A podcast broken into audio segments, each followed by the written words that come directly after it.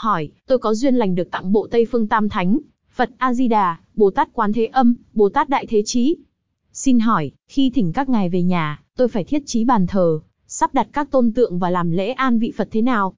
Đáp, bàn thờ Phật và bàn thờ gia tiên thường được thiết trí trong phòng thờ với quy cách, thượng Phật, hạ linh bàn thờ Phật ở trên, bàn thờ gia tiên ở dưới hay tiền Phật, hậu linh bàn thờ Phật ở phía trước cao hơn, bàn thờ gia tiên ở phía sau, thấp hơn. Khi thờ Tây Phương Tam Thánh, tượng Phật A-di-đà đứng ở giữa, tượng Bồ Tát Đại Thế Chí cầm cành hoa sen màu xanh, tượng trưng cho trí tuệ đứng bên tay phải Phật A-di-đà, tượng Bồ Tát Quán Thế Âm cầm nhành dương liễu và bình tịnh thủy, tượng trưng cho từ bi đứng bên tay trái Phật A Di Đà ảnh.